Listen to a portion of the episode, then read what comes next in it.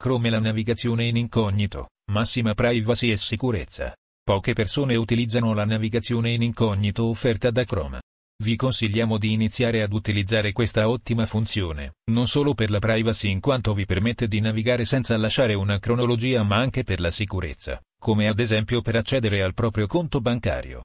La scheda di navigazione Google in incognito da computer si raggiunge in due modi. Tramite un clic sui tre puntini in alto a destra nel browser e poi la selezionare la voce, nuova finestra di navigazione in incognito. Facendo semplicemente clic sulla tastiera con questa combinazione di tasti, CTRL più MySoc più N.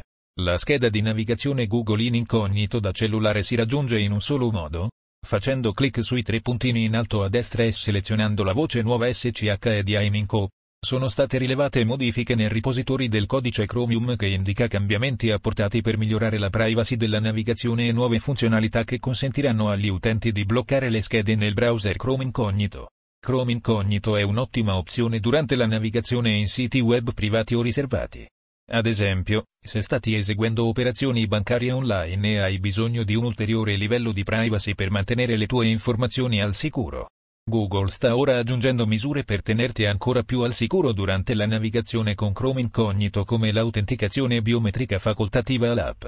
Questa funzione non è ancora disponibile per l'uso in quanto è ancora inattiva, anche in Canary, ma è già un'opzione nel menu Privacy su Chrome per Android. Informatica in azienda diretta dal dottor Emanuel Celano.